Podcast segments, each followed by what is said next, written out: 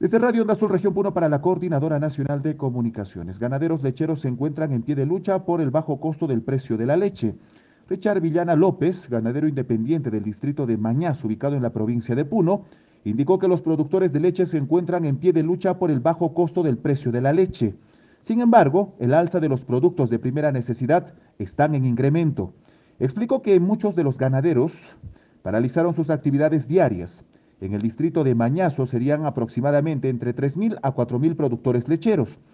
Exigen la intervención de las autoridades locales y a nivel nacional para incrementar el precio de la leche, particularmente en el distrito de Mañazo, donde los intermediarios comprarían el litro de leche entre 60 céntimos a un sol. Aseguró que los ganaderos independientemente están sopesando momentos difíciles con el precio irrisorio de sus productos. Esta es la información para la Coordinadora Nacional de Comunicaciones, Jaime Calapuja Gómez de Onda Azul Puno.